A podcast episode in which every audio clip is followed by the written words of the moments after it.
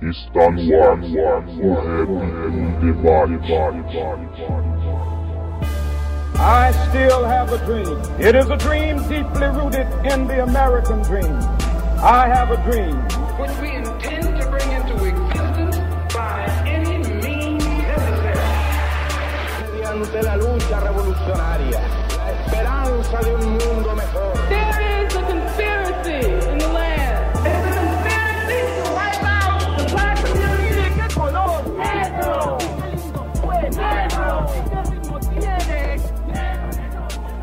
Salve, salve a todos, sejam muito bem-vindos. Começando o 36 episódio do podcast O Rap em Debate. Eu sou o Alisson e mais uma vez estamos aqui para trocar ideia sobre hip hop, sobre a cultura. Então, daquele jeito, para não perder nenhum episódio, assina o feed no aplicativo de podcast do celular. A gente também está disponível lá no Spotify ou você se inscreve no canal lá no YouTube, lá no H2SM Brasil. E toda vez que a gente publicar um novo episódio, você vai ser notificado. A gente está tentando gravar com regularidade para conseguir lançar os episódios quinzenalmente. E nos últimos meses a gente tem conseguido fazer isso. Então, por isso que é importante a sua inscrição nesses canais, para quando a gente lançar, você receber em primeira mão, certo? Quiser dar um salve aqui, mandar mensagem, vai lá no site, tem uma aba escrito contato, só escrever lá, logo mais eu te respondo. Quiser dar dica de programa, indicação de convidado, só escrever lá que a gente conversa. O tema de hoje é hip hop latino. A gente trocou ideia com o Ralph 74, que é um irmão argentino que reside no Brasil tem um tempo e ele trabalha com hip hop, faz música, workshop, organiza evento. Então ele falou da história dele, um pouco da cena argentina e nós também conversamos sobre as proximidades e as diferenças que o rap tem no nosso continente, as barreiras linguísticas, as diferenças regionais. O Ralph trouxe uma reflexão a respeito do hip hop no nosso continente, na América do Sul e linguisticamente falando também sobre o hip hop das línguas latinas, do espanhol, do francês. Firmeza? Então fiquem agora com mais um episódio do Rap Debate. Resistiendo, manteniendo la onda, lo que venga, hasta que el día menos esperado, el ideal concreto te va a tocar, te va a tocar, te va a tocar. Ah. Pase, yo te digo,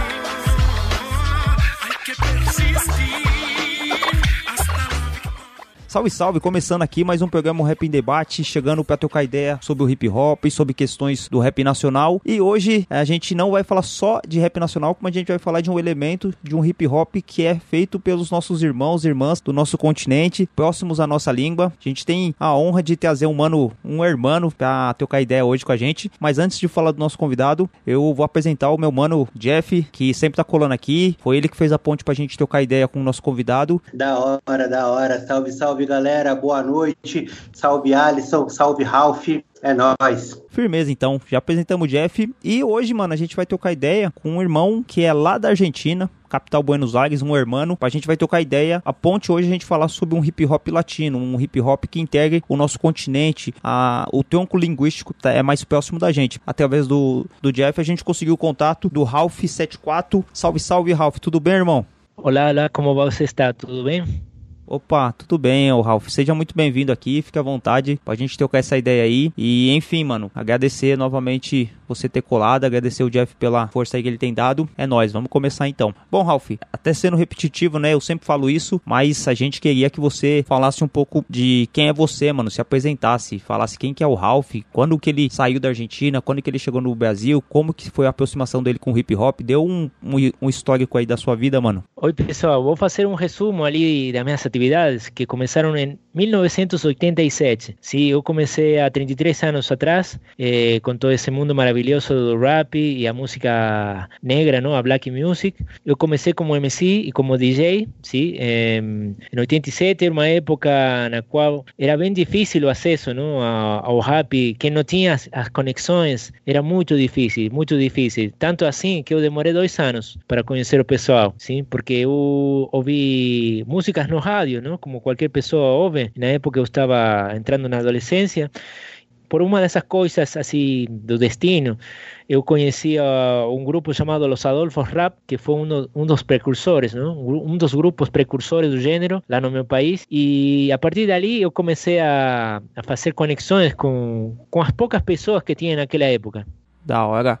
Então, Ralph, eu dando sequência nessa pergunta, mano, eu queria que você falasse quando que você veio pro Brasil, se estabeleceu aqui, quais foram as diferenças que você notou no rap brasileiro pro rap, rap argentino? Bom, primeiramente, a minha conexão com o hip hop brasileiro foi quando eu conheci os gêmeos, sim, os gêmeos grafiteiros. Naquela época, um deles era b-boy e MC, e ambos já estavam no mundo do grafite e bem evolucionado eh, ou seja, tendo em conta como estava a cena no meu país, e eles praticamente abriram as portas do, do grafite no meu país, sim, porque não tinha muito grafite, tinham poucos grafites e não tinham muita técnica, e os gêmeos, eles levaram técnica para nós. E, bom, eu poderia falar assim, eu em 94, final de 94 para 95, foi a primeira vez que eu vim para São Paulo especificamente, sim? É, eu vim conhecer o movimento hip hop brasileiro, trazido pelos gêmeos, daí naquela viagem eu fiquei sete meses, conheci muitas pessoas no São Bento, naquela época estava acontecendo ainda, tive o agrado de conhecer muitas pessoas, eh, precursores do gênero, que, com, com os quais alguns eu, eu mantenho amizade até o dia de hoje, não? até hoje em dia, e, e bom, eu me estabeleci aqui em 2003. Então você começou no hip hop em 87 na Argentina, né? Acredito eu que assim como no Brasil, né, pelo que a gente pesquisa, é, o break, né, foi o primeiro elemento assim a ser a grande onda, né, na, na Argentina, como foi no Brasil. É, Exato. E como que eu, eu tô certo de na época, né, o break realmente foi o primeiro elemento a ter forte na Argentina? Sim, sim, sim, foi foi assim, foi exatamente eh, segundo me contaram porque eu era pequeno, tinha 10 anos na época. Eh, o break foi o primeiro elemento, ¿no? Que así como que cativó a las personas, na época foi 84, ¿no? O filme Break Dance e Beat Street, ¿no? Foram os dois filmes que os garotos assimilaram como que eles queriam imitar aqueles passos do Michael Jackson, ¿no? E do Breaking Machine, ¿no? Que eram os grupos da, da época, né? Na época também aconteciam uns concursos ¿no? de break, como muitos países, ¿no? como aconteceu no Brasil, que eu fiquei sabendo, ¿no? e também lá aconteceu um programa eh, que hacía, fazia concursos ¿no? Eh, de competição de break. ¿no? Legal, Ralph. Recentemente, né, eu assisti o documentário é, Erros de Nádia, né, sobre Los Adolfos Rap, né, contando Sim. a história deles. Exato. E aí, é, o... deixa eu só pesquisar o nome dele aqui. Sim, É um uruguaio, me fugiu o nome dele. Jasmine Rock. Jassimer Rock, né? Exato, exato. Ele, É. ele, ele veio ao Brasil. Exato, essa é a pergunta, né? É, o, o Jassimer Rocker, ele veio para o Brasil ainda nos anos 80, gravou alguns discos no Brasil, né? Então Sim. tem uma trajetória interessante. Um uruguaio que gravou discos no Brasil e fez uma carreira na Argentina, né? Exato. É, mas a pergunta é é essa, né? É, o hip hop brasileiro, é, você já até falou um pouquinho no começo, mas você acha que o hip hop brasileiro, de alguma forma, ele influenciou ah, o hip hop argentino? Você falou do grafite, né? Mas você acha que houve nos outros elementos também alguma influência? Olha, eh, no break, por exemplo, eu, eh, depois que eu voltei para o meu país em 95, eu levei algumas fitas no, das competições que, que aconteceram em São Bento e, e o pessoal lá ficou extasiado porque não acreditava que tinha esse nível aqui no Brasil, né? Inclusive, na época, eh, os discos de, de rap chegavam praticamente na hora e para nós chegavam com atraso, não? Alguns chegavam com até dois anos de atraso e na época também existiam poucas lojas de disco, não? Eh, poderia falar que menos que cinco dedos da mano. ¿sí? Eh, y aquí en, en San Paulo, a 24 de mayo, era prácticamente estaba minada de lojas de vinis. Brillando está en el cielo, pues el poder del deseo es más fuerte. Llegar a él te puede demorar casi toda una vida, no te puedo contar. Recuerda que no hay mayor premio que sentirte a gusto contigo mismo, resistiendo, manteniendo la onda, a pesar de lo que venga, hasta que el día menos esperado, el ideal concreto te va a tocar, te va a tocar, te va a tocar. Ah. No me importa que el tiempo pase, yo te digo,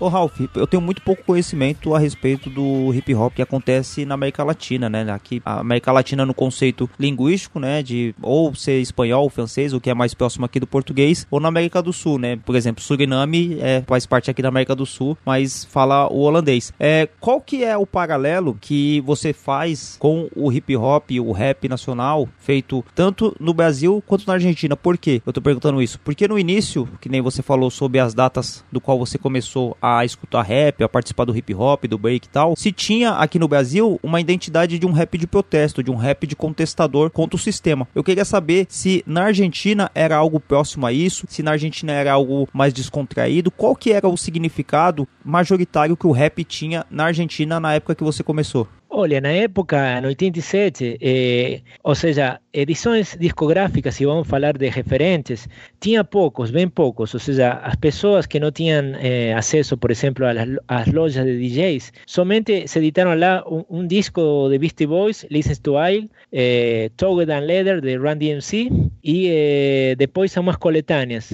E houve, houve descontinuidade nas edições discográficas nacionais, sim? Então, o que acontece? Eh, quem não era DJ somente eh, conhecia uma parte da história. E a gente, ou seja, falo por mim, não? Na época adolescente, a gente fazia rap de protesto, sim? E era o que mais cativava as pessoas, não? Fazer esse tipo de rap, não? Um rap consciente de protesto, não?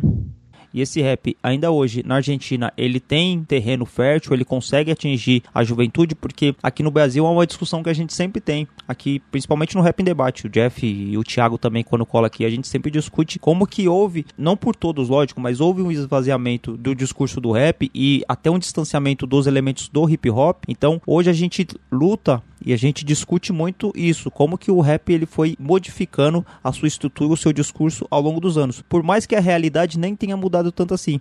Eu queria saber hoje, você sendo um cara que, mesmo não morando na Argentina, mas eu entendo que você deva ter alguns contatos lá, que você escute ainda a música que se passa por lá. Como que é esse estilo de rap que tem na Argentina hoje? Ele é um rap mais consciente ou essa onda desse rap mais comercial atingiu lá também?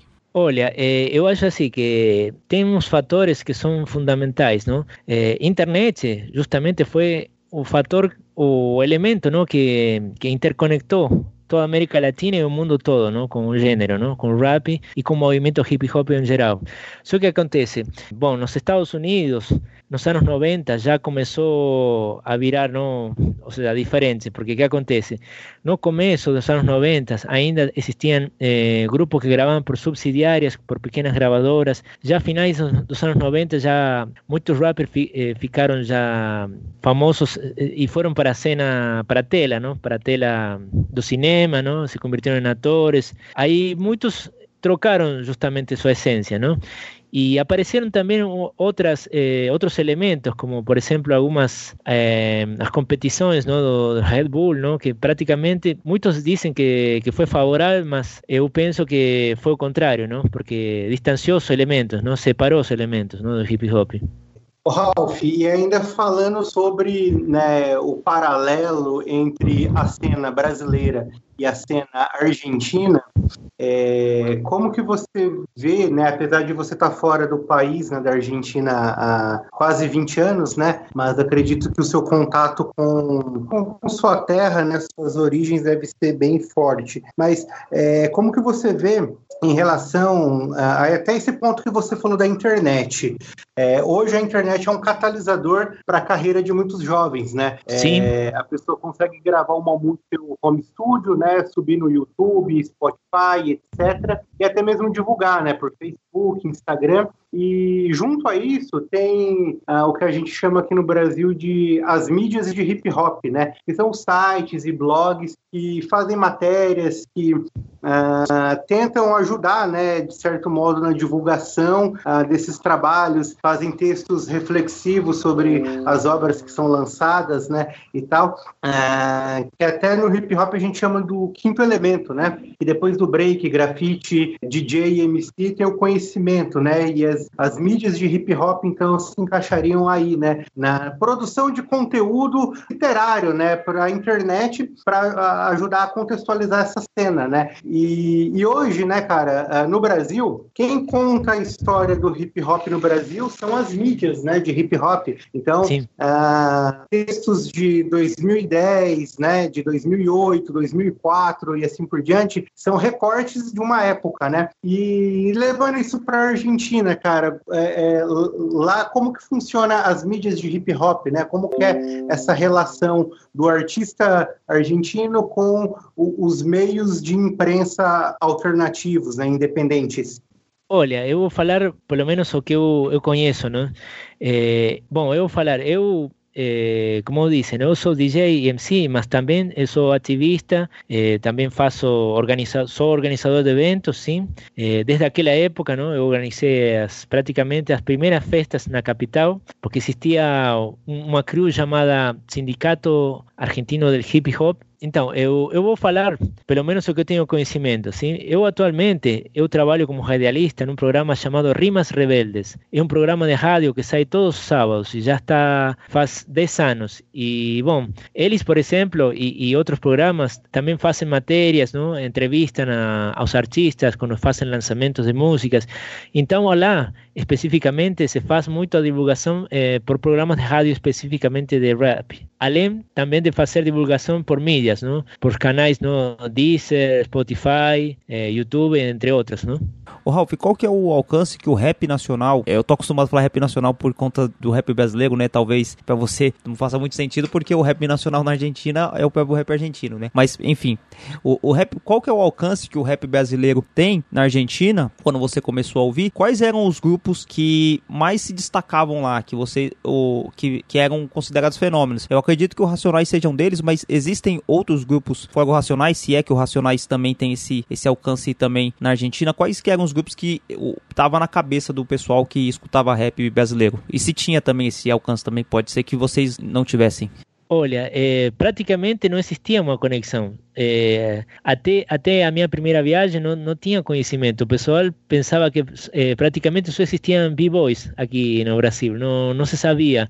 Eh, o Jassimel Rock, que foi o artista que nós mencionamos, que gravou dois discos aqui no Brasil, pela TNT Records, ele levou algumas coletâneas e mostrou um pouco o, o cenário no brasileiro. Porém, o pessoal na Argentina não tinha noção do português, não entendia o, o português e, e, e, bom, existia aquela barreira ¿no? do idioma, ¿no? Y el único grupo que podría falar que en la época se, se conoció, o primero que se conoció fue Taída y DJ Um, ¿no?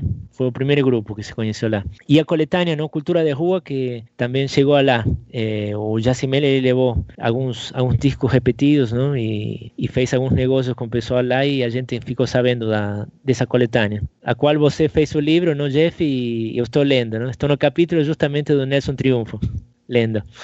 Falando assim, esse pouco conhecimento que tinha no começo é, na Argentina, qual que são os grupos de destaque assim que você poderia citar? Porque eu, por exemplo, quando falo de hip hop latino, eu acompanho algumas coisas que o Jeff posta, mas para mim o que é mais é, evidente é um grupo que eles nem são aqui da América do Sul. Assim, o grupo não foi formado, pelo que eu, vocês podem até me corrigir se eu estiver errado, que é o grupo Três Coronas, que eles formaram lá nos Estados Unidos. Exato, são colombianos, colombianos que gravaram nos Estados Unidos. É, o que eu tenho de referência de hip hop latino é isso, de só que eles não são oriundos aqui, eles não vivem aqui, né? Parece que eles são imigrantes, eles nasceram lá ou são descendentes, eu não sei direito. Mas é um grupo que para mim, é, eu escutei algumas músicas e parece fazer esse rap um pouco mais contundente e tal. É, mas na Argentina, qual que é o grupo mais evidente assim que você pode falar? Não, esse grupo aqui é, é o Racionais da Argentina. Tem algum? Olha, não existe, lamentavelmente não, não teve nenhum grupo que foi tão massivo como grupos racionais. Sim existem grupos underground, sim, que por exemplo, vou falar assim, eh, o gangsta rap lá é muito forte, e não de agora, sabe? Já dos anos 90. Só que acontece, eh, esses grupos não eram grupos muito fechados e apesar de que eles foram tentados para gravar, eles não aceitaram na época. Por exemplo, tinha um grupo chamado Zona Sur Clan, ¿sí? Eh, que era un grupo, era prácticamente una crew que, en la cual existían varios grupos, ¿no? Por ejemplo, existía un grupo 12 baja 70, ¿sí? que era netamente gangsta y ellos vivían esa vida gangsta, ¿sí? y muchos de ellos eh, fallecieron lamentablemente. O sea, o ese, ese podría ser un grupo que podría hablar como un grupo underground, ¿no? Da época y que más o menos falaba una mensaje así fuerte, ¿no? Y la realidad de la rua mesmo, ¿no? Que acontecían en la época en los bairros eh, así marginais. También tiene otro grupo, ahora estoy lembrando, existía otro grupo que también salió de, o sea, Zona Sur Clan fue una crew que tenía varios grupos, entre ellos era 1270, ¿sí? 12 baja 70 y otro grupo más que en la época era Libre bajo Palabra, ¿sí? Ese, esos dos grupos fueron los más importantes, ¿no? la escena gangsta, ¿no? Y, que relataban lo que acontecía en las ruas de lá, ¿no? Nas ruas dos subúrbios, ¿no? É, que aqui no Brasil a gente conhece um pouco, né, assim, de dois grupos argentinos, que é o Actude Maria Marta e o Sindicato Argentino de Hip Hop, né?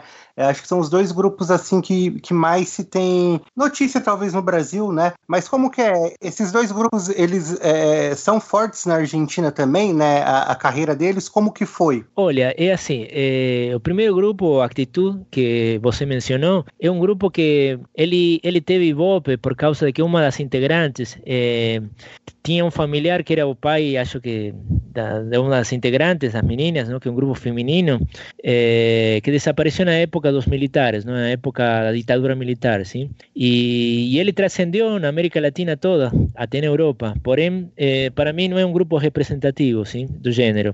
Sí, é um grupo de estudio, sabe? Um grupo criado no estúdio, um grupo eh, que ele, ele se, se, respaldou, que ele, ele ficou, como se diz, com Ibope conhecido por causa justamente de que uma das integrantes teve esse, esse, familiar desaparecido não, na época não, da ditadura militar, como eu mencionei. E sindicato já é diferente. O sindicato argentino del hip hop eh, era uma crew, uma crew que surgiu a finais dos anos 80 e eles eh, tinham três grupos Tienes a, as Street Sisters, que eran tres eh, cantoras de RB, eh, Asesinos del Bajo, que, que, estaba formado por Frost, que hoy en día es solista y era integrante también del grupo Sindicato argentino. Y bueno, eles eram mais representativos porque eles eram uma crew que tinha grafiteiros, tinha b-boys, eles organizavam festas. Eles oficialmente foram os primeiros em organizar eventos de rap eh, nos subúrbios lá. Eles foram os primeiros. E eu, quando frequentei as festas deles, me inspirei e decidi também eh, começar não, a organizar eventos só que na capital, não? em Buenos Aires. E assim que eu, para mim, eles, eles foram uma fonte de inspiração não? para muitas gerações não? do rap nacional. O, o sindicato, ele não é de Buenos Aires? Sim, eles são, na verdade, são da periferia. São da periferia de Buenos Aires. Eh, todos os integrantes são eh, irmãos de b-boys da primeira geração do hip hop argentino.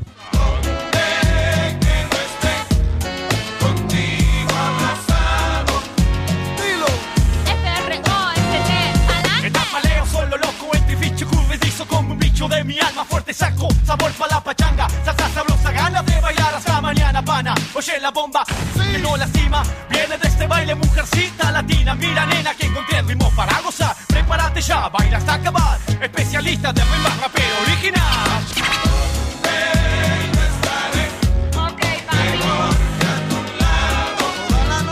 Ô Ralph, entrando um, um pouco no, na questão do hip hop político, Aqui no Brasil a gente está tendo uma onda conservadora, né? Que acarretou na eleição de 2018. Você vive aqui no Brasil, você sabe muito bem. E dentre o, a, a, perspectiva que o rap traz, alguns grupos e alguns artistas têm é, ressignificado a importância do hip hop com elemento de ferramenta é, contra a opressão, contra a desigualdade e têm aferido alguns discursos que corroboram com o pensamento elitista, com o pensamento é, dos poderosos, mano.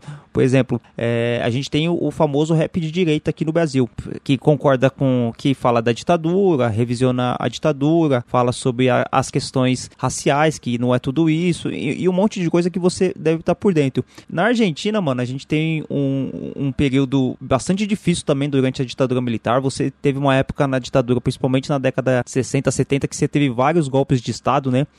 Sim, sim. Que, de, que, depois só acabou com a época do peronismo, que também é, é outro modelo político que é, é, bastante parecido com o que a gente tem aqui no Brasil com o varguismo, né? Que você tem o varguismo de esquerda e de direita, o peronismo é a mesma coisa. Eu queria saber de, de você, mano, como que se existe esse pensamento de rap por pessoas reacionárias, pessoas conservadoras, pessoas que, por exemplo, apoiam a ditadura, é, querem a volta de um regime glorioso que na cabeça deles foi melhor para o país. E também para você falar um pouco, não sei se você tem é, conhecimento próximo da última eleição que teve do Maurício Macri, né, mano? Que é um que é um que é um cara bem próximo aos ideais de direita, né, de neoliberalismo. Como que esse rap, ele, esse rap do, da Argentina hoje, ele se comporta referente ao passado e ao presente? Olha, vou falar eh, pelo que eu conheço. Recentemente, você sabe não, que bom, tem um novo presidente lá no país. Eh, bom, eh, acho que algo que, que tinha que acontecer porque o país estava afundando não, totalmente. E, bom, na, na última época, antes de que o presidente Macri saiu do governo, né? Eh, saíram algumas coletâneas, não? Eh, e tipo de rap chamado eh, rap antimacrista, ¿no? que era un, un, rap ¿no? contestatario en contra de ese gobierno, ¿sí? específicamente. Eh, después yo voy, a tentar, como dice, arrumar o, o, o, link de esas coletáneas y pasar para vocês. Y específicamente podría hablar que es, por lo menos que yo conocimiento, existe esa línea de, de Happy, ¿no? Eh, o sea, actual, eh, ligada a, esa, a esa, esa línea política, ¿no? Do, do, Macri especificamente. Não existem algum, algumas músicas, mas não existe uma linhagem de rap assim especificamente, não a favor da direita ou da esquerda. Eu pelo menos não conheço. Só sei que surgiu esse duas coletâneas, não, contra desse sistema imposto pelo ex-presidente Macri. Né? Era algo mais direcionado ao, à pessoa do Maurício Macri, não era tanto ao, à questão política, uma questão mais geral, era a, direcionada à pessoa do Macri mesmo. Exatamente, era, era justamente não eh, ao Macri, não? E, e, denominado como rap antimacrista. É, ô Ralph, eu queria falar sobre racismo, mano. O, a proximidade que o brasileiro tem do argentino muitas vezes fica só no campo do futebol, né? Pela rivalidade dos dois países, né? Exato. A Copa Libertadores e tal. Mas é, geralmente quando tem algum jogo no, do, de brasileiro na Argentina, né, tem assim alguns episódios de racismo, né? Sim. E a visão que o brasileiro tem do argentino é, é de ser um, um povo, é uma visão generalista, né, cara, é, de modo geral, né? Mas o brasileiro ele tende a, a entender o argentino como um pessoal racista, até porque a questão do negro na Argentina ela é diferente no Brasil, né? Aqui no Brasil há uma mixigenação maior, né? Sim, sim. Ah, o número de negros no Brasil é bem maior. Há um movimento negro bem forte lá, né? Eu conheço o, Hoje em dia. o Malungo Livros. É, Hoje em dia, sim, é bem forte. E queria que você comentasse um pouquinho disso, né? Essa relação do, do, racismo, porque aqui no Brasil, né, cara, o tema, né, o movimento negro, ele é muito forte nas letras de rap, né? O movimento sim. hip hop, por ser uma cura negra, né? Então não poderia ser diferente, principalmente para quem uh, é negro, né? Então os pretos brasileiros eles carregam isso na sua, nas suas letras e é a parte intrínseca do rap brasileiro, né? Como não poderia deixar de ser. Mas queria que você comentasse um pouco sobre isso, uh, fazendo um paralelo aí com o hip hop argentino. Isso, eu vou falar assim, vou fazer um resumo histórico. O que acontece? Eh, existiam negros, sim. Eh, em dois, dois séculos atrás, existiam negros. E na época da Revolução, somente que os governantes, eh, eles mandaram exterminar, sim. Eram escravos também africanos, não? Que tinham chegado de África, não? para trabalhar, ¿no? hacer aquellos trabajos pesados y, y, tal. Y lamentablemente fueron exterminados, ¿sí? Fueron exterminados, ficaron bien pocos. Por ahí existen, existen eh, algunos nativos, ¿no? Que son eh, originarios, ¿no? Descendentes de af afro-argentinos, podríamos hablar así. ¿Y qué acontece? Siempre existió el pensamiento, la, eh, bom, de ser eh, descendentes dos espanhóis e dos italianos, que é uma, verdade, sim? É, é, ou seja, o povo lá é, é maioritariamente descendente de, de, espanhóis, italianos, judeus e alemães, sim? E tem um pouquinho também de francês e também de inglês, sim? Porém, ou seja, é uma coisa criada, sabe? Eh, como poderiam falar assim? Um, um, preconceito passado de geração a geração. E também foi eh, inflado pela mídia, sim? Eh, ¿Cuándo fue eso feito con, con, mayor intensidad? En los años 90. Cuando comenzó los años 90, eh, en mi país, él pasaba por un buen momento económico. ¿Y qué acontece? Las personas iban a praia, para Florianópolis, y tiene algunas personas, lamentablemente, ¿no? que son de mi país, ¿no? que son un poco prepotentes. Y a veces, ellos también no son prepotentes solo con extranjeros, son con propios, alá, ¿sabe? Ellos se hallan un poco más porque tienen un poco más de dinero, tienen más bens, entonces hallan que ellos pueden todo. Y lamentablemente esas personas eh, fueron como tomadas como ejemplo, ¿no? Y a mídia eh, mostró esa parte somente, ¿no? Y yo siempre falo así, quien va a conocer mi país, primero viaje para el interior y conozca como que son las personas de verdad, ¿no? Porque a capital nunca es a referencia de un país. O Jeff tocou nesse assunto do racismo e você falou que é da capital, né, de, de Buenos Aires. Isso me remeteu a um, um caso que aconteceu aqui no Brasil em 2000. Eu não vou saber a data exata. Se eu não me engano, é de 2005, quando um time argentino veio jogar contra o São Paulo. Aí o jogador de sábado é, ele xingou o grafite, fez ofensas racistas. Ele foi, ele foi preso. Acho se eu não me engano, foi a primeira vez que teve uma, uma prisão em campo, né? Ele foi direcionado da delegacia, aliás, do campo para a delegacia. Você torce para que time na Argentina? Pro Boca mesmo? Olha, é uma história longa, assim. Eu não torcia ni, ni, para nenhum desses times clássicos. Eu, torcia para o Ferro, Ferrocarril Oeste. Sim. E depois mudei para São Lourenço, assim, na última época. Então, retomando, por que, que eu perguntei do Boca? Porque nessa mesma época, tava jogando um lateral direito, que é o Baiano, que ele jogou no Palmeiras, jogou no Santos, jogou em outros times aqui, e o Baiano ele falou que no começo na Argentina ele foi muito bem recebido pelos jogadores do Boca Juniors. Ele passou seis meses lá. Ele falou que até o Maurício Macri, que na época era presidente do Boca, ligou pra ele, convidou e tal. E, e ele falou que no começo ele era muito é, respeitado, as pessoas não tinham ofensa racial. Ele falou, era, ele era muito reverenciado na Argentina. Só que quando teve esse caso do de sábado, que o, ofendeu o grafite, que também era um jogador negro aqui do Brasil, o baiano começou a receber ofensa. E ele falou que na Argentina ele era um dos poucos jogadores negros que tinha, tinha muita miscigenação, mas negro mesmo, é, preto retinto, eram, eram poucos e ele era um dos únicos. E ele falou que ele começou a receber essas ofensas, tanto que fez com que ele quisesse voltar pro Brasil, que ele não aguentou ficar na Argentina. É, então é engraçado esse, esse ponto que você traz, de trazer um contexto histórico sobre é, o apagamento dos negros na Argentina. Tem, tem até textos escritos falando onde estão os, os negros na Argentina, né, mano? Qual que é a relação que eles têm do Brasil? Porque assim, eu já ouvi falar que eles chamam macaquito, não só a pessoa que é negra no Brasil, qualquer brasileiro eles chamam de macaquito. E qual que é a visão que o argentino tem sobre o Brasil? Se você pode trazer isso aqui pra gente. Eu vou falar por mim, não? Eu, ou seja, meus familiares eram de interior, sabe? Então eu não sou branco, branco, assim, eu sou moreno. Então, eh, eles chamam já uma pessoa que já é um pouquinho morena, já chamam de negrito, ou negro, sim? Por quê? Porque eles, eles pensam que somente o, quem é branco, branco, é descendente de, de espanhol ou, ou europeu. E então já, já é diminuído já pela, pela cor da, da pele, sabe? Isso já é uma, uma coisa É. histórica e cultural, sabe? Só te interrompendo, Ralph, desculpa, mas o Carlos Teves, né, ele é considerado um negro, né, pelo tom de pele dele, né, que não é totalmente branco europeu, né? Sim, sim, sim. E, sabe o que acontece? Boca Juniors, eh, eh, está num, praticamente em uma localização eh, de um bairro assim, assim poderíamos falar assim, marginal, sim? Onde está localizado o estádio, nas imediações, no, assim, ao redores, ao no, do bairro do, do estádio de Boca, eh, tem, tem pessoas, não, justamente descendentes, não, de, de africanos, de uruguaios pretos, não, Eh, ali é, é, é o ponto onde nós podemos achar as verdadeiras raízes não, do, do meu povo, sim? Na zona sul, especificamente da, da periferia, e, e no bairro de Barracas e Boca, não, onde está o estádio de Boca, por aí, nos arredores. ¿Por qué? Porque ahí está localizado Porto, antiguo Porto, ¿no? Onde chegavam os escravos, as importações, ¿no? Então, eh, as pessoas começavam a morar nesse, nessas, local, nessas eh, regiões, ¿no? Próximas, ¿no? Ao Porto, ¿no?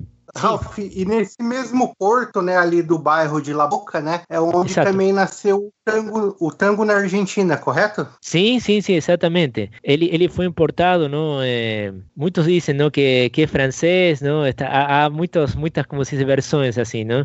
Que foi trazido da Europa, não, pelo Porto, não? E, e a, o primeiro onde chegou foi justamente o bairro de, de Barracas, nas proximidades do, do estado de La Boca, não? Onde mora, morou o Carlos Gardel e muitos outros cantores de tango antigos, né?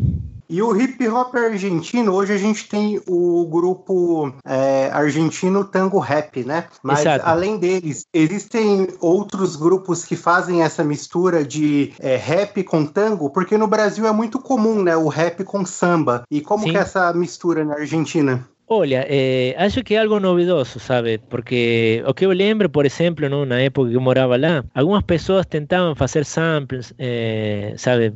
Eh, in- intercalar algumas, uns, como se diz, músicas regionais, não? Como folclore ou tango, mas ficavam, ficaram somente num, numa gravação de, de cassete na época, num demo, como nós falamos antigamente, sim?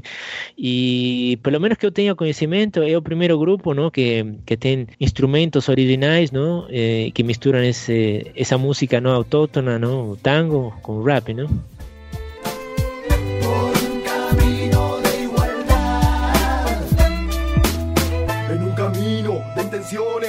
toma decisiones, muchas ambiciones.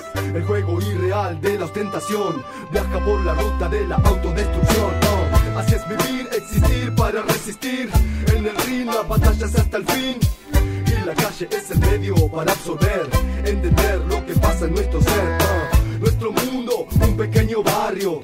La ciudad, un enorme gueto que te consume de poco a poco Ô, ô Ralph, é, é uma pergunta que eu devia ter feito no começo, quando a gente estava falando sobre a questão da língua, do idioma, mas eu vou fazer ela agora para dar continuidade. Aqui na América do Sul, né, então o Brasil é o país que fala português, o Suriname fala a, a língua dos Países Baixos, né, o holandês, e a grande parte dos países fala o, o castelhano, fala o espanhol. É, só que assim, quando a gente ouve isso, é de se afastar do senso comum de que são todos iguais. É, existem línguas nativas também, existem línguas é, de povos originários. Por exemplo, o Paraguai acho que tem três idiomas oficiais e dois são é, de línguas é, indígenas. Mas falando especificamente do espanhol, o fato de você ser argentino, você falar espanhol, facilita você ter esse contato com o rap de outras nacionalidades, da Venezuela, do Uruguai, do Chile? Ou você acha que ainda assim, mesmo sendo o mesmo idioma, espanhol, os regionalismos linguísticos eles atrapalham na compreensão da música? Ou, ou é mais fácil para vocês escutarem um rap chileno, venezuelano, um rap da Bolívia? Ou se restringe mesmo ao rap argentino? Olha, vou falar assim historicamente. Eh, começo dos anos 90, para nós, para nós não, eh, chegou primeiramente rap eh, espanhol, sim? Uma coletânea Rap em Madrid, que saiu eh, em finais dos anos 80, chegou para nós como um primeiro referente não, do rap em espanhol, sim? feito na nossa língua. Sim? E daí que nós, ou seja, falamos assim, nós também podemos fazer em, em espanhol, não? porque nós começamos fazendo rap em inglês, covers, não covers eh, de Cartes Blow, intentamos imitar ¿no? os, os americanos, ¿sí? y hacíamos covers. Somente mudábamos a base y, y hacíamos trechinhos de, de, uma letra, de outra, ¿sí? porque a gente nem sabia inglês. A gente tentava imitar, ¿no? tentava aprender ¿no? a, ling a linguagem, ¿no? o estilo de, de fazer rap, mas era uma tentativa naquela época, posso falar assim, porque não, não existiam eh, super MCs, não? Isso falou meu amigo Jasmine Rocky comigo eh, recentemente. E é verdade, não existiam super MCs com, com flows maravilhosos. Existiam tentativas, não? E é mais, posso falar assim, que até o ano 94, especificamente, muitos MCs eh, não, não, não conseguiam eh, acompanhar o tempo de uma base, ¿sí? se perdiam de repente, saíam fora da base, não, não, não conseguiam, não tinham fôlego, sabe, essas coisas. É muito interessante isso que você falou, Ralph, porque aqui no Brasil, né, a gente não conhece o hip hop latino, né, cara? E quando a gente tenta entender o porquê, né, é dito por causa da barreira linguística. Mas eu, eu acho que não é verdade, porque a gente consome muito o rap dos Estados Unidos, né? E, sim, sim. e, e se a gente for, for ver, né, a língua espanhola, né, o castelhano, enfim, é muito mais parecido com o português do que o português com o inglês, né? Então, é, a gente se afasta muito latino é, por causa dessas questões, né? É que a gente proclama como a barreira linguística, né? Mas sim, sim. eu acho que é mais um preconceito com a língua mesmo, né, cara? E aí, cara, me corrija se eu estiver errado, mas eu acho Sim. que o rap, né? Falando do rap em si, é, a levada, não a levada ou flow, né? Mas assim, a, a, a, mistura de tudo, né, cara? O resultado final. É, o Brasil ele tem alguns anos a mais de experiência do que os outros países. É, você acha que o rap brasileiro ele é mais avançado que de outros países, né? Por você conhecer mais assim o, o rap latino, não somente do da Argentina, né? Mas dos outros países. E você acha que o brasileiro ele acaba não se adaptando por causa disso, por causa da levada, da forma de entoar as palavras? De achar que aqui é mais avançado ou de repente é uma viagem minha? Então, acontecem duas coisas. Eh, até ano 94, o ano que eu visitei por primeira vez eh, o Brasil, especificamente São Paulo, como eu já mencionei, eh, aqui chegava toda a informação de fora, sim? Chegavam os clipes, chegavam as roupas, chegavam eh, os vinis, como mencionei, e tinha já todos os elementos eh, dando volta por aí, não? Só que a levada estava um pouco atrasada na época, eu me lembro bem. Sim? Eh, os MCs, eh, eles rimavam um pouco, estavam como uns anos atrasados, e já poderia falar assim, já próximo do 98 até o 2000, já começaram a surgir eh, bons, bons MCs, e acho que a fonética mesmo do português, não? A fonética do português que, que era barreira, não? Que impedia ter um flow, não? E, bom, surgindo muitos, muitos estilos novos, acho que surgiu também uma nova geração, não? De MCs. Não me lembro bem que existia uma banda chamada Central Acústica eh, brasileira, que eles faziam umas noites, umas noites eh, no centro da cidade com improvisação com os músicos, sim? Aí eu me lembro que nesses improvisos eh, frequentavam o, o, o Criolo, frequentava o Emicida, frequentava também o, o Camau. Na época eram praticamente somente conhecidos no, no underground, né? So- somente no ambiente do, dos, dos MCs, né? Aí foi quando começou a mudar, sim? Começou a mudar a, a métrica, não? o estilo dos, dos MCs não? brasileiros. Hoje em dia, sim, o, o, o movimento hip hop brasileiro está bem sólido e, e o rap especificamente, ele tem eh, muitas variantes, sim? Ele está bem sólido e é bem original e tem eh, muitas ramificações, não? Eh, e ele ele está mesmo como uma potência mundial de rap, não? Tanto seja como eh, como MCs, como produtores musicais, não? De, ou seja, não, não tem nada a invejar a, a um país dos Estados Unidos ou, ou Europa, não? Que a Europa também é um, grande referente hoje em dia, não? De, rap, né? Ô Ralf, só confirma pra mim, mano, é, você veio pro Brasil e hoje você é, leciona, você, você é professor? Isso, há 15 anos que eu dou aulas, não? Eh, aulas de idiomas e, bom, é meu sustento, sim. Porém, eu sempre, sempre, paralelamente, sempre desenvolvi eh, ou fazendo rádio, participando como colunista em programas de rádio, ou, por exemplo, produzindo eventos. Sempre estive ativo no movimento hip hop, não? Firmeza. Então a minha pergunta é direcionada nesse sentido, mano. No programa passado que gravou, é, o Jeff tava e o Thiago também, a gente entrevistou uma pesquisadora do hip hop, a Carol Rangel, e a gente tava falando sobre o papel social que o rap faz na sociedade, como que ele é importante não só musicalmente, mas a cultura toda, a arte, a música, o pensamento, o conhecimento, tudo isso é importante para a sociedade. Eu queria saber é, qual que é a sua visão sobre o hip hop para a sociedade, como instrumento de militância social, se você entende que o hip hop pode ser um instrumento de militância social ou se ele é simplesmente só uma música? E como você encara o rap uh, o hip hop para sua vida? Você utiliza dele também para fazer alguma intervenção? Porque como você falou né mano? Você é professor você ensina idioma. E mesmo você não é, ensinando você não lecionando uma característica por exemplo de uma aula de geografia uma aula de história é, uma aula de ciências sociais que você possa inferir diretamente no, no cotidiano qualquer professor por mais que seja de outras matérias por exemplo no seu caso de idioma, você toque algumas questões sociais. Eu queria saber se você associa o hip hop com a sua profissão e qual que é o seu parâmetro, qual que é a sua identificação do hip hop como instrumento de militância social. Olha, é assim, eh, em 2010 eu vi que tinha alguns estrangeiros de países vizinhos e descobri que, que existiam alguns MCs, que rimavam na, no espanhol e não, não tinham lugar onde se apresentar. E mesmo eu também, não, já tinha minhas músicas não, na época e falei, olha, acho que hora, é a hora de, de começar a fazer algo por, por esses, esses talentos que estão praticamente perdidos e não tem espaço. E aí foi quando eu tive a ideia de criar um workshop de hip hop latino-americano, sim, em 2010. E tive a sorte que na época tinha uma ONG chamada Ação Educativa que apoiou muito, muito apoiou o movimento hip hop em, em suas diversas ramificações. Eles me deram o suporte, não? me cederam a sala não? para poder iniciar meus eventos lá, eh, e no qual eu praticamente fiquei vários anos sim, fazendo meus eventos, na ação educativa especificamente. E, bom, eu posso falar assim, eu, por exemplo, não, a partir do workshop, eu uni praticamente vários, vários países, sim, é, praticamente, primeiramente, o, o país que mais MCs tem aqui em São Paulo são os, os bolivianos, tem chilenos, tem peruanos. Hoje em dia, praticamente, poderia falar que tem de quase todos os países da América Latina aqui, não? Tem mexicanos eh, e de outros países mais do continente. Eh, e, bom, eu criei esse, esse, esse, esse workshop, como eu falei em 2010, com a intenção não, de unificar eh, somente os latino-americanos, mas eu, eu pensei, parei e pensei, e falei assim, eh, mas eu estou em São Paulo, então tem que incluir também os paulistanos. E, aí que, que unifiquei, não? Unifiquei de vez, não? Unifiquei os grupos paulistanos com os da América Latina. E hoje em dia o workshop continua até 2020, graças a essa fusão, não? De grupos paulistanos underground e os latino-americanos, não?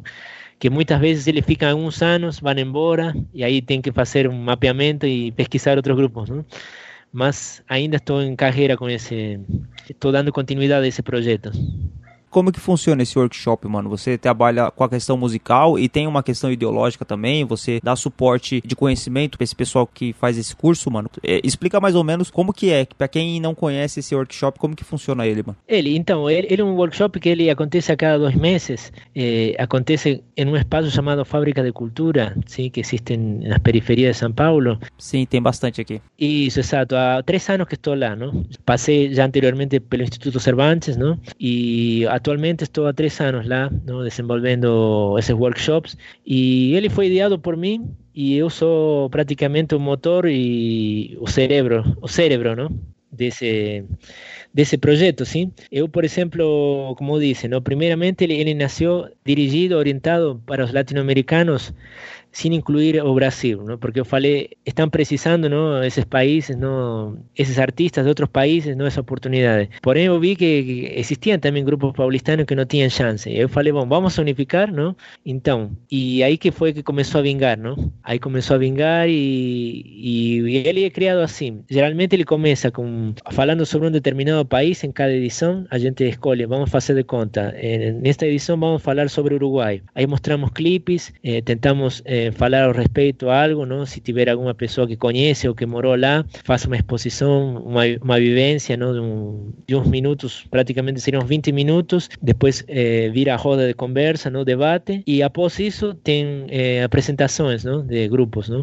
Como comentei. A intenção desse desse workshop é justamente eh, sempre informar, eh, ou seja, passar o conhecimento de como que é, é a cultura hip hop em um país determinado da América Latina. Sempre a intenção é mudar em cada edição, que sejam diferentes artistas, não? Eh, de preferência, não? Que, que para que haja rot rotatividade sim, nos artistas, que não sempre toquem os mesmos. Essa é a intenção real não, do projeto. y lo dudas, y lo dudas, ¿ah? En este juego del todo nada, en círculos que no hay posibilidad de escapatoria total o parcial. Doble fase es la clave de dichos clanes. Por favor, no los toquen ni los separen. Quizá la soledad realmente les mostrará la fragilidad de personalidad. O sea que cada uno no es solo uno, sino que es una imagen falsa reflejada. Es decir, tiene algo así como una carencia bipolarizada. Es una forma de ego hacia el mundo externo, reflejada en una de esas. Ô, Ralph, é, conta um pouquinho carreira artística, né? Quem que é o Ralph como MC, como DJ, né? Quais os trabalhos que você já fez, os discos que você é, já gravou, já produziu? Se você rima em espanhol, em português, se já teve é, colaboração com artista brasileiro, né? Divide um pouquinho da sua experiência musical com a gente. Sim, eh, vou comentar então. Então, vou fazer um resumo mais ou menos das, das minhas atividades. Então, eu surgi em 87, né, como DJ MC, e em 89 eu me animei e tive a oportunidade de conhecer os Adolfos Rap, como eu já mencionei, Adolfo Happy, sim, e a primeira formação, não, porque eles passaram por várias formações, e frequentando shows deles, não, que eles também iam no mesmo colégio que eu, casualmente, não íamos no mesmo colégio, porém foi bem difícil chegar até eles, eu comecei a frequentar não, os redutos, os, lugares onde existiam essas festas, não, que eram festas de, de, pessoas, de 20, 30 pessoas não, em toda a cidade. E o movimento adquiriu força eh, a partir de 94, não, quando artistas como Beastie Boys, Cypress Hill, incluso o próprio James Brown, ele, ele foi ao nosso país e aí começou a surgir uma nova geração, sim? seria praticamente a segunda geração, sim? que começou nessa época, não? 94, 95. E, bom, como eu comentei, anteriormente, eu frequentando a festa eh, organizada pelo sindicato eh, do hip hop, que eu me influenciei para eh, fazer eventos, sim, organizar eventos, sim, e esses eventos eram eh, eventos feitos a pulmão, sim, a gente tinha que fazer o design do flyer eh, e, e, como se diz, convidar as pessoas eh, mais no boca a boca que porque não tínhamos não internet nessa época, não? Então era era distribuindo o flyer, não, mão a mão e o boca a boca que funcionava. E depois da minha primeira viagem ao Brasil, eu me abri bastante, não? Porque na época era um pouco fechado, não? Musicalmente, a gente não tolerava muitas coisas, não? A gente era praticamente tinha 20 anos e, e bom, eh, quando eu voltei para lá, voltei com uma cabeça mais aberta, sim, eu voltei com novas ideias, o pessoal ainda estava meio fechadão e bom, aí foi que eu comecei a procurar novas pessoas, eu procurei novas pessoas com um conceito mais aberto, comecei a fazer festas de soul funk, eh, misturando grupos ao vivo e de aos poucos, não, que foi crescendo e eu tive esses, esses resultados depois de muitos anos de esforço em finais dos anos 90, eh, 98 99, eu praticamente poderia falar que eu consegui encher um, um salão ou um pub, não? Os locais onde eu fazia meus eventos. E, bom, eu sempre, sempre desenvolvi minha, minha, minha carreira paralelamente como MC e como DJ, sim? E, bom, eu gravei algumas coisas, mas eu, como, como mencionei, era um pouco fechado, então eu não gravei com muitas pessoas, sabe? Ou seja, não fiz muitas colaborações, assim. Na época, a gente não, não era de fazer isso, sabe? De, isso do featuring, que chamam hoje em dia, uma colaboração, é, é uma coisa que surgiu mais depois do ano 2000, sim? É, e eu gravei algumas participações, mas na minha casa, sabe? Com, com colegas da época, assim, que eu, eu tenho tudo praticamente, sabe?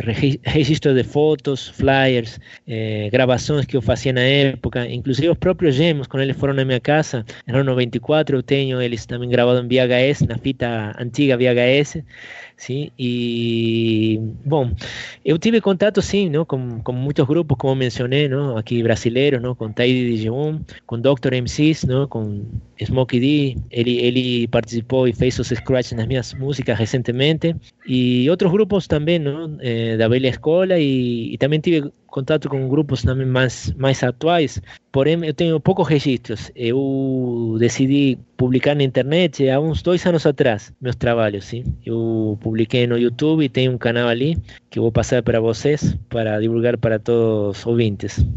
Da hora. Ô Ralf, quando você tá fazendo esse tipo de trabalho aqui com os MCs brasileiros ou na própria fábrica de cultura, você sente um estranhamento por conta da sua nacionalidade? Você sente é, um tipo de xenofobia? Ou você acha que as pessoas aqui no Brasil e onde você tá fazendo esse trabalho são receptivas? Olha, existe essa barreira, mas não comigo especificamente, porque o pessoal já me conhece há tempo e quando eu falo eh, quanto tempo faz que eu já venho no movimento, eles eh, param para ouvir primeiro minha versão, não? e quando eles veem não, que eu tenho uma trajetória, que eu já trilhei, como se diria, não?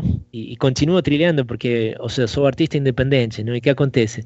Eu falo assim, o artista independente somente eh, acaba seu objetivo, não? Quando o último segundo da vida, sabe? Quando a pessoa vai, para outro para outro plano, não? E que acaba a trajetória, né? Então a luta é constante eh, e sendo independente, como eu falo, a gente tem que ter a noção, não? Que as coisas acontecem em tempos diferentes, não? Quando a gente quer, não? Porque a gente não tem a gente de prensa, eh, a gente faz todo por conta própria, muitas vezes eh, tem que ativar os contatos antigos e, e, estar procurando os novos canais, não? como você falou, não? as mídias ou, ou rádios, ou, justamente não? Para, para poder fazer novas conexões, não?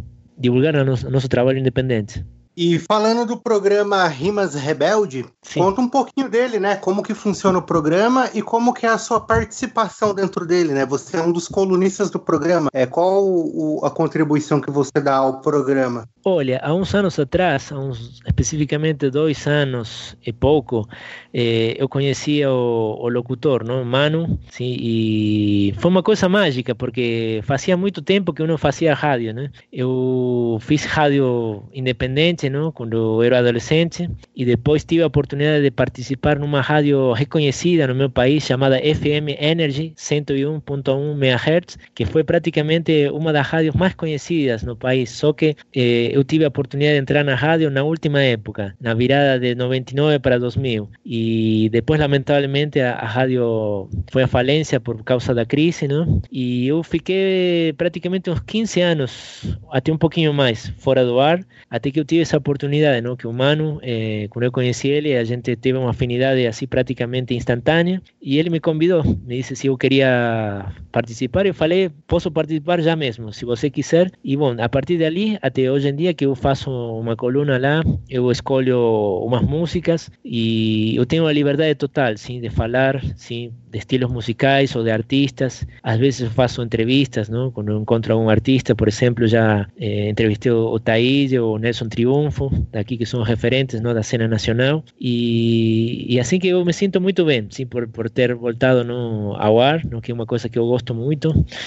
E, e bom, eu pretendo continuar, sim, fazendo isso fazendo eventos também, não? Eh, apesar da pandemia, a gente faz transmissões online. Recentemente eu fiz uma transmissão na semana passada. Em breve terá semana do hip hop online também. Assim que a gente está na atividade apesar de, dessas, desses novos tempos que estamos vivendo, não? Ô Ralph, qual que é a sua visão pro hip hop daqui para frente? Você pegou uma fase bastante promissora do rap, né, mano? Desde a época de, do, da década de 90, o hip hop em, é, em geral, né? Você conheceu os gêmeos ali, uma parte importante da história ali da São Bento, e você chegou até o ano de 2020 trabalhando com rap, trabalhando numa rádio. Eu queria saber de você qual que é a sua projeção para o hip hop, em especial para a música, para o rap, daqui a algum tempo? Você acha que é, essas modificações, por conta da economia, por conta do pensamento, é, podem mudar radicalmente o rap? Qual que é a sua visão, é, além da sua visão, o seu gosto? O que, que você gostaria que, que o rap, que o hip hop tornasse? Olha, eh, eu vou falar eh, especificamente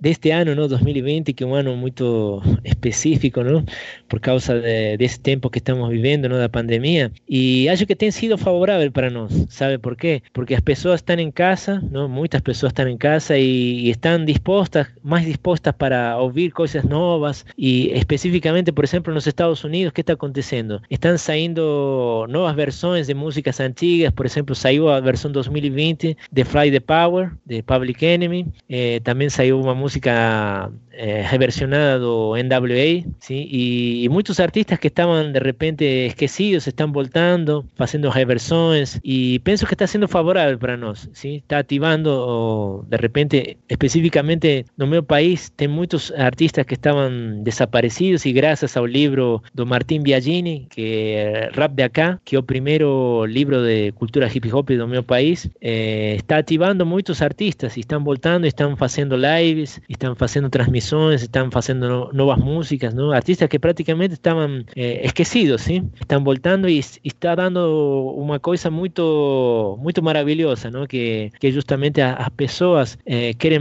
estão querendo mostrar sua arte, né? Em geral, não especificamente no meu país, não? No meu país está acontecendo com muita força, porém eu, penso que no mundo eh, os artistas estão querendo publicar e produzir não, coisas e, e mostrar sua arte, né?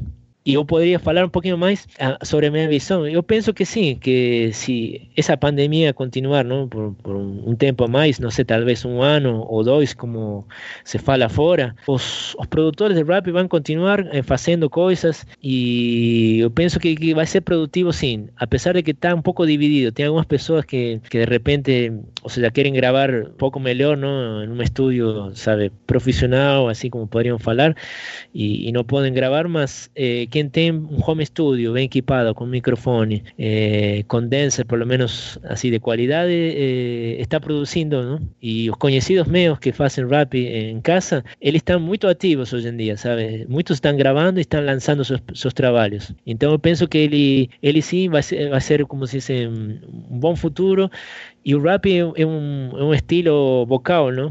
Como vocês já saberão, que ele se vai transformando, não? As métricas vão mudando a cada tempo, então acho que a pessoa estando em casa, isso é favorável, não? Para surgir novas ideias, eh, novas fusões, não? Mesmo hoje em dia existem novas fusões, não? Como grime, não? Eh, que mistura o eletrônico, não? Com, com rap e, e tem dado um novo um novo ar, não? Por exemplo, na Inglaterra eh, é um estilo bem promissório, não? E eu acho que justamente vão surgir outros subgêneros a mais, não? Novos.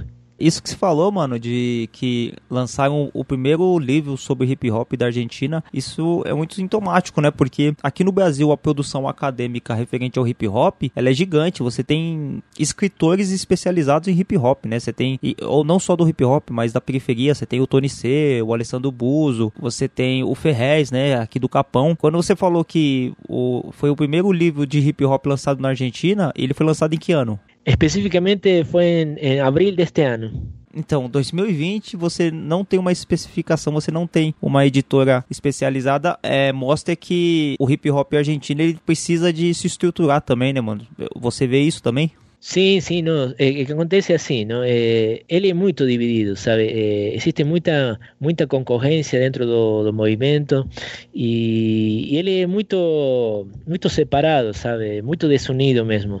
É, apesar não de, da internet e tudo isso, existe muita concorrência e as gerações, não? Por exemplo, se debate, não? Quem é velha escola, não? Se a partir de 95, a partir dos anos 80, não? E a maioria de, do- dos MCs que, que surgiram em 95, eles falam que são velha escola e os novos acreditam, porque não conhecem o que veio antes, porque não existe um, um registro no audiovisual, não existia um livro até o de hoje, não, que saiu esse livro que eu mencionei, e agora eles vão poder eh, falar quem, quem é escola original e quem não é, não? porque existe um registro feito por esse livro, no o rap de acá. Existe um registro, só um registro audiovisual eh, que foi feito em 99, imagina, se o movimento começou lá em 84, o primeiro registro audiovisual foi feito em 99, não? Foi feito por um jornalista chamado Juan Data, ¿sí? que na época ele editava e publicava um fanzine chamado Moshpit Posse, que durou pouco tempo, porém foi uma pessoa assim, foi a primeira pessoa que ele, ele editava, ele era um jornalista, editava e escrevia e fazia as entrevistas e até vendia o próprio jornal, eh, o próprio fanzine eh, no parque e às vezes tinha até que doar, não? porque as pessoas não queriam comprar o, fanzine, era incrível. Ele teve a iniciativa, sim, em um certo dia de fazer o, o primeiro documentário, sim. Na época as pessoas, muitas não acreditaram que ele ia fazer, porque era uma pessoa que estava recentemente no movimento, não? E, e como ele morava num, num bairro praticamente nobre, eh, muitas pessoas não, não botavam fé nele. E tanto assim que menos da, dos 50% do- dos ícones do, do hip hop do nosso país não apareceram nesse documentário, porque eles sabiam, mas não quiseram ir, porque eh, não acreditavam nele. Só que depois eles ficaram revoltados, não, porque não apareceram, sabe? Uma coisa muito contraditória. E é o único registro, o primeiro, não? Registro audiovisual eh, que existe sobre a cena eh, do meu país. E depois saíram outros documentários, sim? Porém, são eh, reversões desse documentário e aparecem praticamente os mesmos artistas eh, que apareceram nesse, nesse documentário, sim? Da hora. É, na verdade, aqui é mais um adendo sobre o que o Ralph falou, né? Sobre o documentário. É, eu, eu escrevi um texto para o Submundo do Som recentemente, coisa de dois meses mais ou menos, sobre é, seis documentários do rap argentino, né? E aí tem esse registro lá do Juan Data. El Juego. E o Juan, isso. É, Era o Juego. E o Juan Data, ele também assina o prefácio, né, do livro do Martin Biagini, né, Rap DAK. E aí só mais uma curiosidade, uma informação, né, é que esse livro do Martin, ele vai ser publicado em quatro volumes, né? Esse é o primeiro que abrange é, a parte mais inicial do hip hop dos anos 80 e nos, nos próximos volumes vai avançando ali no contexto histórico, né? Mapeando aí toda a cena do rap argentino, do hip hop argentino, né? E Sim. também vai ser lançado em português, né? Tem projetos aí do Martin lançar esse livro em português. Então, mais aí um, um adendo para quem tá ouvindo, né? Que se interessar, é, logo mais esse livro vai estar disponível em português também. Com certeza, com certeza, porque é um livro que já era para ter acontecido há muito tempo atrás e, bom, tanto assim, não, que vocês vejam, não, são quatro livros que vão sair, eh, pelo que eu sei, vai sair um a cada ano, sim, com sorte vamos torcer para, para isso dar certo e também sair a versão em português logo mais. Ô, Ralph, eh, do rap brasileiro, mano, o que que você gosta, cara? Quando você chegou aqui no Brasil, né, e teve o conhecimento do todo, o que que te cativou, né, que, que fez você virar um fã? Qua- Quais artistas que você poderia citar? Olha, é difícil, não posso falar, é muito, muito vão ficar ofendidos se não nomear, mas eu posso falar assim, eh, eu frequentava a, uma pose na época, nos anos 90, eh, existiam muitas poses não, de artistas, sim? E numa dessas poses frequentava o M, que vocês devem conhecer muito, né? E é uns artistas que eu gosto muito, sim? Gosto muito do, da produção musical, do, de como ele se apresenta, o conteúdo das letras do, do eu gosto bastante, sim? Po- pos- Podría falar que é um referente, sim? Eh, en sus diversos di- diversas etapas, ¿no? Como artista. normal. Yo sé de qué hablar, no eres verdadero. Te he visto corriendo de tus amigos cuando están en peligro. Tú no eres perfecto, no te pongas molesto. Tú no eres nadie, ni siquiera en tus propios proyectos. Crees que estás en la moda, dices que vendes droga cuando ni siquiera tú has tocado una pistola. Menso, no te pases de contento. El más callado es el más malo y tengo la prueba de esto. Mira tu clica, todavía todos practican. Tres coronas llegan y todos se mortifican. Me gustaría que un día fueras enfrentado por un hombre que te robe la fama de tu barrio. Ten cuidado. Da hora, o Ralph, bem louco essa conversa que a gente teve. É, deu pra gente conhecer bastante do seu tempo e foi mais da hora ainda por você falar da, da Argentina, pra falar sobre o hip hop latino. É, a gente agradece muito. E, bom, Ralph, antes da gente ir, é, ir pras considerações, eu queria que a gente fizesse algumas indicações, queria dar algumas dicas culturais e eu queria que você falasse sobre alguma dica que a pessoa pode ouvir, pode ler, ou sobre o, o rap latino, sobre o hip hop latino, ou sobre alguma coisa que você acha interessante e seria bom que as pessoas também acompanhassem. Então, eu posso, posso falar assim, quem gosta do rap em espanhol ou em castelhano, pode ouvir eh, rap do Chile, é muito bom, muito variado. O rap porto-riquenho também, ele, é- ele é bem, bem rico em, em métrica e, e em conteúdo, sim? Eh, ele é bem consciente, o rap porto-riquenho, o rap cubano. O rap espanhol já é bem diferente, não? Ele, ele é mais metafórico, sim, é mais próximo do, do estilo do Wu-Tang Clan, sim. Porém existe o rap consciente também na Espanha. São os países que eu posso aconselhar que vocês vão encontrar eh, rap de qualidade, sim. Da hora. Jeff, tem alguma coisa aí, mano? Bom, nesse podcast a gente falou bastante, né, sobre a literatura, né, mais nesse finalzinho. Falamos do livro do Martin Biagini, né, o Rap de Acá, então fica aí como indicação. Eu vou indicar outro também, que é o livro ah, Eu Sou Assim, Eu Sou Speed, né, do Pedro Luna, que é a biografia de um rapper carioca, né, falecido, faleceu em 2010. Olha. E, e por que essa indicação, né, cara? Porque apesar do hip hop brasileiro ele ter bastante livros, né? Mas a maioria desses livros eles saem do campo acadêmico e vai para a rua, né? Mas ele ainda, eles ainda têm uma linguagem muito de academia, né? Ele ainda não dialoga com toda a periferia. E obras biográficas assim, né, de artistas são raros no Brasil, né? A gente também não tem assim muitos livros contando a história de, de grupos e artistas, né? Por exemplo, não temos um livro falando do Racionais, né? Eles sobreviveram no inferno, mas foi mais voltado ao disco, né? E também é, muita gente critica por não ter também toda a história, né? Os bastidores enfim, né? Então, são poucos livros que, que são biográficos, né? A maioria dos livros que a gente tem sobre o tema é, é voltada, assim, para o contexto acadêmico, né? São obras de TCC que geralmente acabam virando livros, né? Então, fica aí a indicação desse livro do, do Pedro Luna, né? A biografia do Speed, é, para cutucar um pouquinho o tema, né? Por mais obras biográficas, né? Dos nossos artistas. Da hora. É, mano, eu vou indicar duas coisas. Eu vou indicar um podcast que eu já até passei pro Jeff uma vez, que chama Fronteiras Invisíveis do Futebol. É, ele é um podcast de história que ele conta pelo viés ali um pouco da história do futebol, mas ele pega pra contar a história do país. Então, ele é apresentado por dois historiadores, né, mano? Pelo Matias e pelo Felipe. E, mano, ele tem programa que fala do, da Argentina, de Cuba, é, da Venezuela. Tem vários programas do Uruguai também, vários programas que falam aqui do, do nosso continente. Então, eu indico ele, só só digitar lá no Google. E por que que eu falo isso, mano? Porque uma vez eu tava assistindo, um professor tava dando aula sobre o livro chamado O Choque de Civilizações. E esse livro ele tava falando sobre os processos que, que armam sobre as contradições das civilizações que se criam no mundo, né? Então, ele acaba criando, você acaba criando um inimigo que não é aquilo que é parecido com você. E a gente tava falando sobre um pouco de xenofobia, né, mano? E, e como a gente não tem o pertencimento ao nosso continente, né? A gente, quando fala assim, ah, a gente é latino-americano, pra gente parece muito longe. E esse professor falou que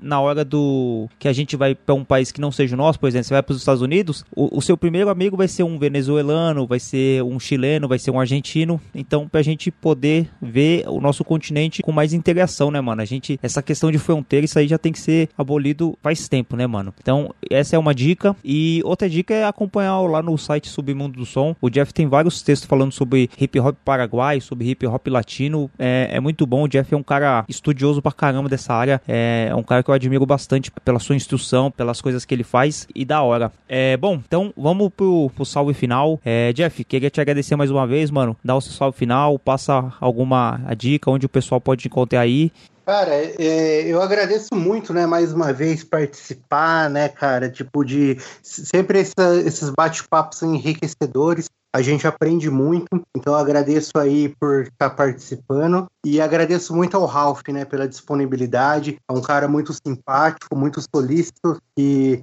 aceitou de primeira, né, o convite para esse bate-papo. Contribuiu muito, né? Ele trouxe uma visão e, como você falou, né, cara, apesar de eu estudar sobre o hip hop latino, né, ter um, um pouquinho de conhecimento sobre o hip hop argentino, eu saí daqui é, aprendendo muito mais, né? É, tipo, eu vi que eu não sabia nada, né?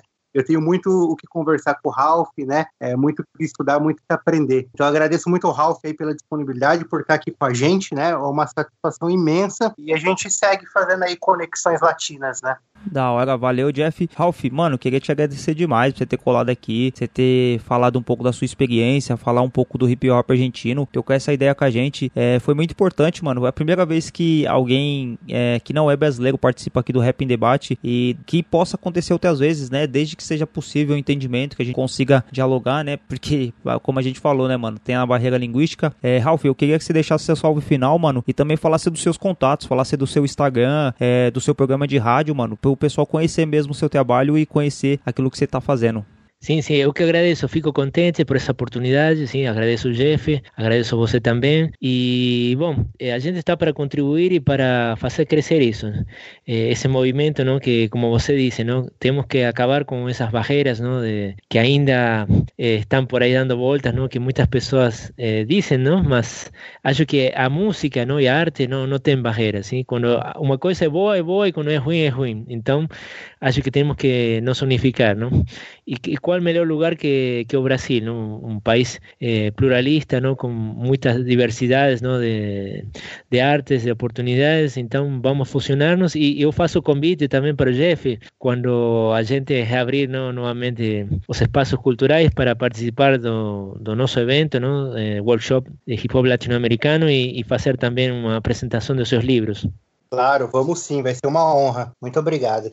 Isso, isso. O programa de rádio acontece todos os sábados, das 22 às 24 horas. Porém, minha coluna eh, sai em torno das 22h30. Eh, o programa chama Rimas Rebeldes, ¿sí? sai pela FM Gráfica 89.3 eh, MHz. Podem procurar na, no Google ¿no? como Rádio Gráfica, ¿sí? como mencionei.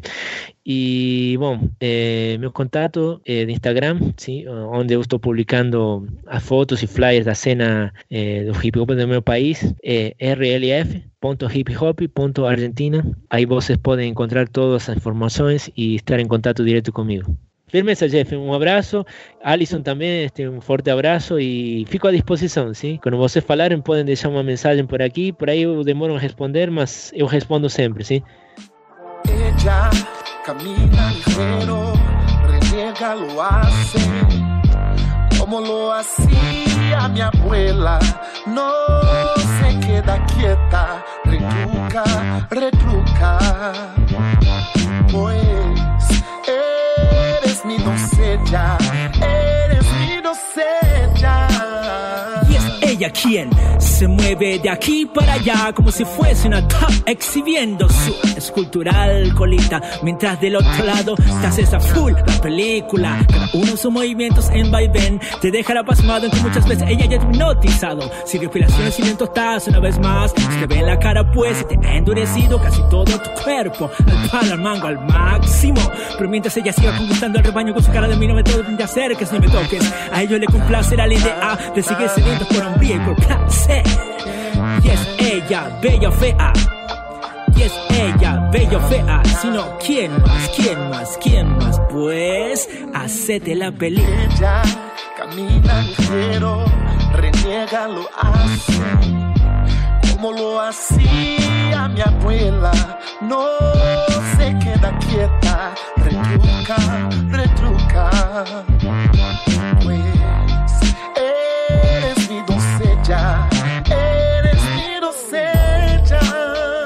Fantasías animadas de ayer y hoy. Tu mente está totalmente llena de inseguridades, principalmente dominado por ideas diversas. Aunque la mayoría de ellas no tienen lógica, es una interpretación compulsiva. Aunque le busque la vuelta a la tuerca, confirmarás una y otra vez que ella mente perfecta. Es una princesa hecha mujer. Yes, yes, yes, yes. Ella, bella fea. Ella, bella o fea, sino quién más, quién más, quién más, pues hacete la película, ah, ah, pues es ella, o sea, tan solo género ellas, como siempre ocurre con casi todas las mujeres bellas, que están perfectamente protegidas por un mente popular, como un eslogan de publicidad, son para adorar a lo lejos y nada más, es ese tipo de mujer fatal, se acaba del verso, la historia da para escribir páginas y páginas y páginas, sin parar, sin parar, sin parar, en definitiva, cada una de ellas tiene su belleza particular, porque no vengo y le discutan a pleno. ¿Qué más da? ¿Qué más da? Pues. Ella camina